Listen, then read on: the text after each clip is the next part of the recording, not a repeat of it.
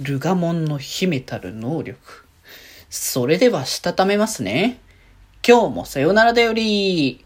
はーい。どうも、皆さん、こんばんは。デジェでございます。この番組は、今日という日に、さよならという気持ちを込め、聞いてくださる皆様にお手紙を綴るように、僕、デジェジがお話ししていきたいと思います。ということで、ま今日も、えー、デジモンシーカーズの観測会ということで、まあね、夜にやってないっていうのは結構なんなん、結構前からだけど、まあさよならだよりだけど、まあね、2回配信の時もたまにはありますよというところで、えー、ということで今日の、えー、と、チャプター1の7ですね。はい、こちらの感想会ということで、前回、えー、これは？っていう感じの、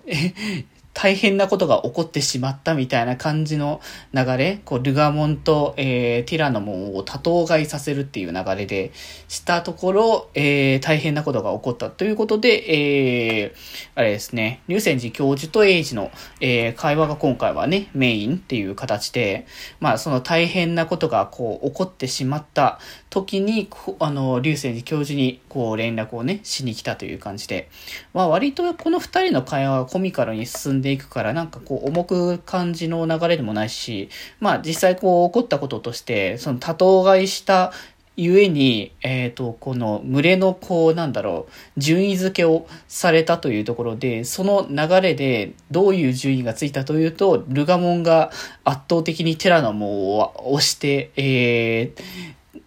トップをあの、取ることになったっていう状況下だったということで、まあ、成長期のデジモンが成熟期のね、ティラノモンたちに対して、もう圧倒的な力を見せつけてるというところで、まあ、その段階で、まあ、すでにもうね、ルガモンが、あの、波の成長期のデジモンとはちょっと違うのではないかっていう話がね、こう少し出てくるわけですけれども、まあ、にしてもなんかティラノモンはなんかもどきベタモンにもなんかちょいやられみたいな感じの流れもあって、なんとも言えない状況下が結構続続いちゃってる、まあ、モブ扱いみたいなところではありますけど。毎回なんかな、ティラノもね、もともとこう、デジタルモンスターの最初のゲームのね、看板モンスターみたいな感じで、パッケージに表示される割には、結果的に、えー、グレイモンにアニメの方で圧倒的な差をつけられてしまうみたいな感じもあって なんかそういう部分をなんか表現してるのかな、みたいな感じとかもね、ありつつ、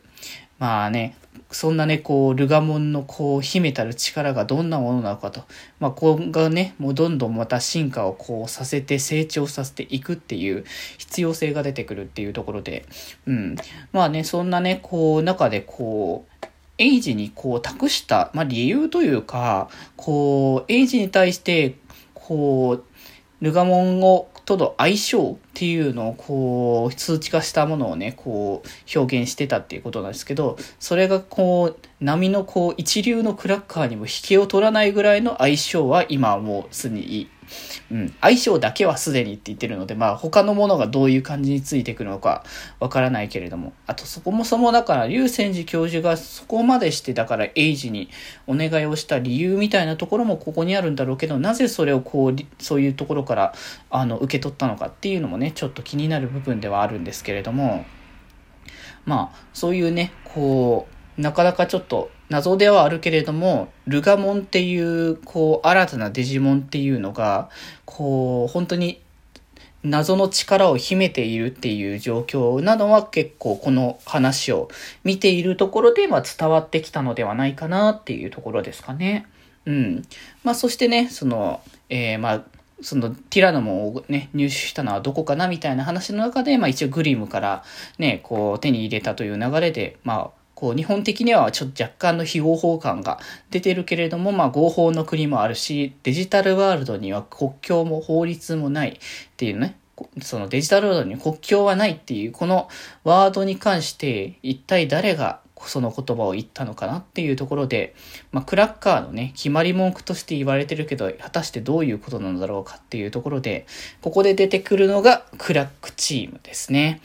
まあ、あの、前段でもともとね、こう、こういうキャラクターたち、こういう物語が展開して、こういうキャラクターたちが存在するという流れのあった、あの、もう一つのね、大きなキーワード、大きなチームとなっているクラックチームがやはり出てくるというところで、まあやっぱこの毎日配信をしているタイミングのうちに、まあ、全体の主要の組織、キャラクターたちをこう、ある程度出していくっていう流れで、本当にまあ、一周目はマジでその説明も含めての、こう、世界観構築会っていう感じの流れがするわけで、まあでも本当に連続配信、えー、毎日配信はもうね、こう、この後のえー、チャプター1の8で、えー、まあ、ラストになるので、まあ、一週、これからはね、一週間ずつ間を空けながらのね、回って形になるから、まあ、ちょっと、どんな感じで物語が展開していくのか、ちょっとペース的にもね、少しゆっくりになってくるかなという気はするので、ちょっとそれもね、気になるところではありますけれども、まあ、まあ、ぜひぜひね、えー、気になる方はね、ぜひ小説の方チェックしていただければと思います。ということで、まあね、